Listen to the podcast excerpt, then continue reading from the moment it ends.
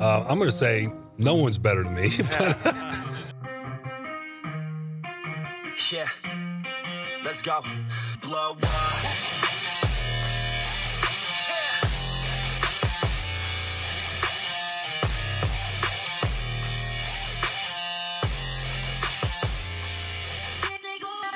Welcome to the Monday, June 1st, 2020 edition of Locked On Dolphins, brought to you by Built Bar. I am your host, Kyle Crabbs, lifelong Miami Dolphins fan, managing editor of USA Today's DolphinsWire.com, NFL draft analyst at thedraftnetwork.com, and an avid Built Bar fan, which you already know by now if you've listened to the show with any regularity. Built Bar is a protein bar that eats like a candy bar. Go to BuiltBar.com and you could save $10 off your first box using promo code locked on. That's builtbar.com, promo code locked on to save $10 off your first box. Today on the show, I want to talk about two things. I'm going to talk about Mike Gesicki, specifically about Mike Gesicki. I did the numbers, I did the research, and it really opened my eyes to find out just exactly how good of a season, statistically speaking, Mike Gesicki's 2019 season was in the relative spectrum of all time Miami Dolphins tight ends, because this is a position that, quite frankly, uh, the Dolphins have not experienced a lot of all star production with. Uh, but if you look at Mike Gesicki's numbers 570 yards and five touchdowns this was a damn good season relative to all of these seasons we've seen from Miami Dolphins tight ends. And I also want to address a popular pre draft discussion point, which was that the Dolphins would be better off waiting a year to draft their quarterback and instead forego selecting Tua Tagovailoa or Justin Herbert or Jordan Love or trading up for Joe Burrow or whoever that decision was ultimately going to be for the Dolphins. Of course, it turned out being Tua Tagovailoa. Uh, so I looked at the forecast moving ahead, looking at 2021 and and the teams involved, the prospects that are going to be eligible to be entering the 2021 NFL draft, what the Dolphins forecast looks like. And that's a really messy proposition. And I firmly believe at this point, no matter how Tua plays out, the Dolphins would have been better off doing exactly what they did instead of appeasing those fans who wanted to punt on quarterback for another year. We'll talk about that, but not before we dig in on Mike Gesicki. Uh, Mike Gesicki, former Penn State Nittany Lion, Miami Dolphins second year tight end in 2019 who posted 570 yards receiving and five touchdowns.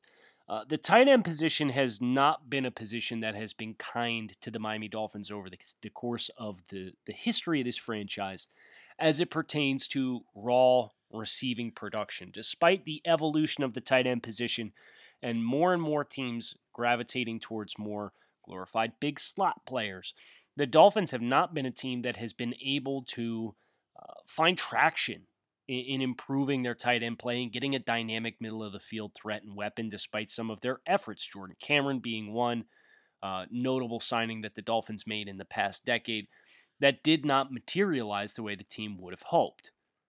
Mike Gesicki, believe it or not, in 2019 logged one of the seven best individual receiving seasons for a tight end in franchise history. If I told you the names that have successfully logged 500 plus receiving yards and five or more touchdowns in an individual season for the Miami Dolphins, there are five names.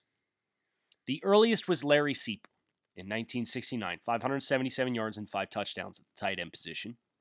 The next to do it was not until Keith Jackson, who did it in three consecutive seasons in 1992 through 1994 peaking in 1994 with 673 yards and seven touchdowns. Randy McMichael did so in 2005, 582 yards and five touchdowns. Charles Clay in 2013, arguably the best individual season from a receiving perspective for uh, Miami Dolphins tight end, 579 yards and six touchdowns. And Mike Gesicki in 2019, 570 yards and five scores.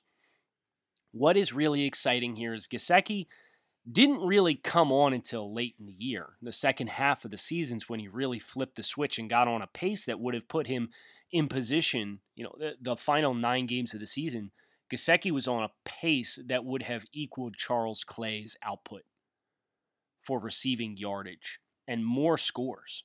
Uh, obviously, Gesicki logging five touchdowns in the back half of the year, not something to be overlooked. And if the Dolphins can continue to see Gesicki take another step forward versus what he put on the field in 2019, their tight end position is going to be perhaps the best positioned it's been to have success, sustained long term success since the early 90s when Keith Jackson was a standout here and accounted for 18 touchdowns in three years and an average of over 620 yards per season. So, the, the question, of course, is with Chan Gailey's offense not being something that's been traditionally kind to tight ends, is that a problem for Mike Gesicki? And I think as we've done some research here on Locked On Dolphins over the course of the past several uh, weeks with Chan Gailey and the trends of his offense, what's more prevalent than tight ends not getting production is Chan Gailey feeds his best football players the ball. I think that's something we should not be overlooking when projecting Mike Gesicki's forecast as a football player in 2020 He's the second best receiving option on this team. Say what you will about how explosive and dynamic Jakeem Grant is. Say what you will about the potential of Albert Wilson if he's able to stay healthy. Neither one of those two has been able to stay healthy. Say what you will about Preston Williams. Preston Williams is coming off an ACL injury that ended his season halfway through 2019. Mike Gesicki played the full year. He's got tremendous ball skills, catch radius, athleticism working up the seam. And with so much run oriented mentality in Chan Gailey's offense, I think you'll see the play action have a lot of success for Mike Gesicki getting behind the linebackers on the second level. And he's got a quarterback in Ryan Fitzpatrick who has shown the trust in him to go make plays up the seam and adjust to the football and throw it into tight coverage. That's not a coincidence. So the sky's the limit for Mike Gesicki. And the production that he put on the field in 2019 is already one of the seven best individual seasons we've seen from a Miami Dolphins tight end. Another reason to get excited for this 2020 season, no doubt. My friends, today's episode of Locked On Dolphins is being brought to you by Built Bar. If you have not experienced the Built Bar phenomenon for yourself, I implore you, please Hear me out. Built Bar, between 110 and 150 calories per bar, has as much protein as your average protein bar, but one seventh the grams of carbs and sugar of your average protein bar. And whether you like fruit flavors, dessert flavors, Built Bar guaranteed has something for you. And ironically enough, so do I. If you go to builtbar.com and use the promo code locked on, you can save $10 off your first box of Built Bar. That's promo code locked on to save $10 off your first box. Don't just take my word for it when I tell you these are the greatest protein bars ever invented. Find out for yourself. Use promo code locked on at builtbar.com and save $10 off. Now, today on the show, I also want to talk about the Dolphins' decision to draft a quarterback in 2020 and why it was the right decision to make. Uh, the Dolphins obviously have a boatload of NFL draft capital at their disposal.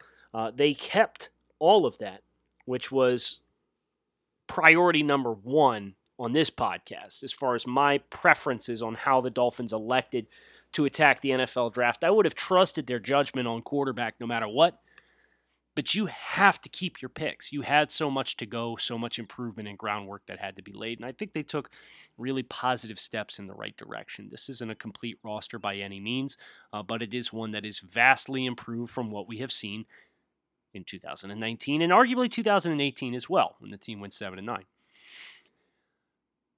Before the draft, there was a loud subsection of Twitter that wanted to see the Dolphins forego drafting a quarterback so that they could get the best players available and go get a quote unquote safer prospect or tank for Trevor Lawrence or whatever that imagery looked like in their head. And, you know, there was some valid argument to it. You know, don't force quarterback if you're not comfortable with the quarterbacks on the table. The Dolphins obviously were very comfortable in Tua Tagovailoa. But if you look at the forecast of the Dolphins, the quarterback class, and the rest of the NFL, drafting a quarterback here and now was the right decision. In part because this rebuild and the, the posturing of this roster was all conducted so that the Dolphins would be in a position to secure a franchise quarterback with their first round pick. The rebuild, knowing you're not necessarily going to be super competitive, knowing you need a long term quarterback. Yeah, of course, this this was like from a higher level, not from a football operations on a day to day or coaching staff or players in the locker room. But knowing that you were going to be entering the 2019 season with one hand tied behind your back and knowing that you were going to pool all this salary cap space that you were going to spend and make your roster better. To get to that point and then say, ah, maybe we'll just wait another year. I don't know. Doesn't really have a lot of conviction in your vision for how you're going to build your team, right? So the Dolphins, that's the that's the first point the Dolphins spent and collected talent. That yes, they're young. Yes, they might struggle in stretches of this year. And yes, the schedule, at least at this point in time, does not look overly forgiving. But this team can compete for the division this year. If you took the roster last year, nobody's saying that. This team will not be in a position to naturally draft high unless they hit the absolute te- jackpot and the Texans bomb. And if they do, so be it. The Dolphins can cross that bridge when they get there. But to bet on yourself getting into a position to draft a Trevor Lawrence when this team is going to be better than what it was last year, it's probably going to win more football games. And then you think about what the rest of the league looks like, it's a dangerous game to play. So part of this forecast is not the Dolphins specifically, never mind the fact that they're trending the wrong way to get a higher pick for a quarterback in 2021. But look at Carolina Panthers. Look at the Jacksonville Jaguars. Jaguars offense last year finished 26th in scoring, and they literally did not find any upgrades. They drafted Laviska Shenault in the second round, a wide receiver. They signed Tyler Eifert to a free agent contract. Obviously, there's a coordinator change here. Jay Gruden's now in the building. But believe me when I tell you, that is it. That is the only differences from a team that finished 26th in scoring last year. They are running everything else back, but they might trade Leonard Fournette. And oh, by the way, they also might be trading Yannick Ngakoue, who's doing everything in his power to get off of this team. Yeah, the team brought in Rashad Melvin and Joe Schobert in free agency. But the rest of this team, young talent. A lot of good players, but young talent. Josh Allen, Taven Bryan, Myles Jack, K'Lavon Chaisson, CJ Henderson, Devon Hamilton. They got some good players, but like Myles Jack is the only like well established player on the defensive side of the ball. You're not going to be a worse team than the Jacksonville Jaguars this year, even if the Jacksonville Jaguars beat you week three. You are not going to be a worse football team than Jacksonville. They're going to pick in front of you. And I'm sorry, but I have a hard time subscribing if you have a chance to land Trevor Lawrence, or Justin Fields versus staying committed long term to Gardner Minshew, that you're going to stay committed to Gardner Minshew. Don't let good players prevent you from drafting great players, right? That's the that's the position the Jaguars would be in, and I don't think Minshew, especially if this team doesn't have success, which you wouldn't be inclined to think that it does or it will, they wouldn't do that. The Carolina Panthers, have you guys seen the secondary in the Carolina Panthers. Mind you, remember, they play in the NFC South, which has to play Drew Brees and the New Orleans Saints, Matt Ryan and the Atlanta Falcons, and Tom frickin' Brady and the Tampa Bay Buccaneers. This team surprised a little bit because they traded for Russell Okung. They signed Robby Anderson. They signed Teddy Bridgewater. But the losses that this team incurred defensively, this team's starting, projected starting secondary right now is Eli Apple, Tre Boston, Jeremy Chinn, Donte Jackson. Their nickel corner is Corn Elder. They don't have another competent safety on the roster. Teams are going to torch this team. You get ahead of this team by 10 points, it's game over. Carolina Panthers are a team that, much like the Miami Dolphins, they have some appealing of the Miami Dolphins of 2019. They have some appealing qualities about them, but the deck is so significantly stacked against them from the perspective of one Achilles heel on their roster for the Dolphins is the offensive line. And as soon as Ryan Fitzpatrick figured out how to make chicken salad out of chicken shit there on the offensive line, magically this team starts winning games. They go 5 and 4 over the final 9 games. The Achilles heel for the Panthers is this secondary is problematic. And they play in the worst division in football to have a bad secondary. The offensive line, Russell Okung, but they traded away Trai Turner. So now Dennis Daley stepping into that spot. Teddy Bridgewater, his ceiling as a starting quarterback is questionable. He had the luxury of playing in New Orleans when he when he won five games as a starter in 2019, in spot service for Drew Brees. The Dolphins aren't going to be a worse football team than these two teams. And both of these teams, Teddy Bridgewater, who signed a three-year, sixty-something million dollar deal that the Panthers can pretty easily get out of.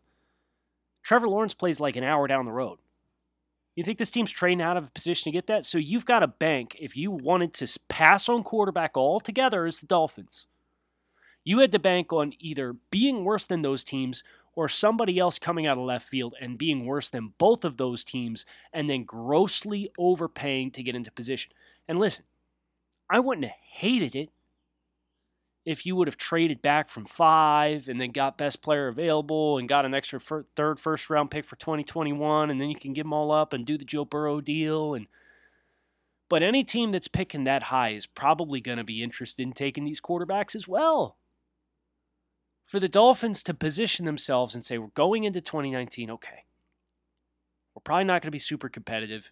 It's our opportunity to secure a franchise quarterback. To rebuild the roster from the ground up Going to find a guy who fits our culture. That's the plan. And then to get in position to pull the trigger and then get cold feet and punt it down the road a year. Would have been a really hard pill to swallow and would be even more risky than what the Dolphins are now doing with Tua because in keeping the rest of their picks, they can continue to flesh out the rest of the roster. And heaven forbid if Tua gets hurt doesn't translate for whatever reason, and we're three years into his deal, his fully guaranteed four year rookie contract, and they decide it's time to, to move on, but because they've kept all of their other, their other picks, they've got a roster that's well built and ready to compete with the right trigger man. Then you can go out and spend an arm and a leg once everything else is in place to go get another rookie quarterback on another rookie contract. That to me is a much more sensible way to overpay instead of overpaying so much earlier in the process. So get a quarterback because you're in a position and then make the rest of your picks, which is exactly what the Dolphins did. How this ends up materializing and working out, that is yet to be determined. But I think based on where the Dolphins were at in the draft and having Tua, who's the third highest graded quarterback prospect that I personally have had since 2016. Joe Burrow was one, Baker Mayfield was two, Tua was three. To get that guy at five, when he's there staring you in the face, it's a no brainer. And it's a much better resolution to this story than trading back from five and drafting an offensive tackle and not and gumming into the year with Josh Rosen and Ryan Fitzpatrick as your quarterback room again and nobody else, knowing full well that if you swing and miss in trying to get up for Trevor Lawrence or Justin Fields, now you're totally boned. Or you're going to pay through the nose and you're going to pay way more and walk away with way less than what you would have if you just take it two at five. So I know that was a popular conversation piece, but as we look at it here and now, after the dust has settled in 2020, there's no question that this was the right move for the Dolphins to make. How it materializes, I'm hoping we get a little taste in mini camps and then training camp next month. Now that we could say next month, it's officially June, and get to see where Tua is at, see how close he is to uh, potentially competing for the starting job, which is something that I'm still uh, in no rush to get into, but I know a lot of fans are, and I get it. So we'll see where he's at, but we got to get him on the field first. And that's the next step for the Dolphins. Uh, the next step for you as a listener of Locked On Dolphins, if you haven't gone to Built Bar, go get yourself some Built Bar. But tomorrow's also Power to the Pod. It's your show. You guys are going to tell me what we're talking about on the show. Twitter.com, Locked On Phins with a PH hashtag power to the pod. You can send your questions, or you can leave a review of the podcast uh, with whatever you listen with, and I will skim through those and pull those comments as well.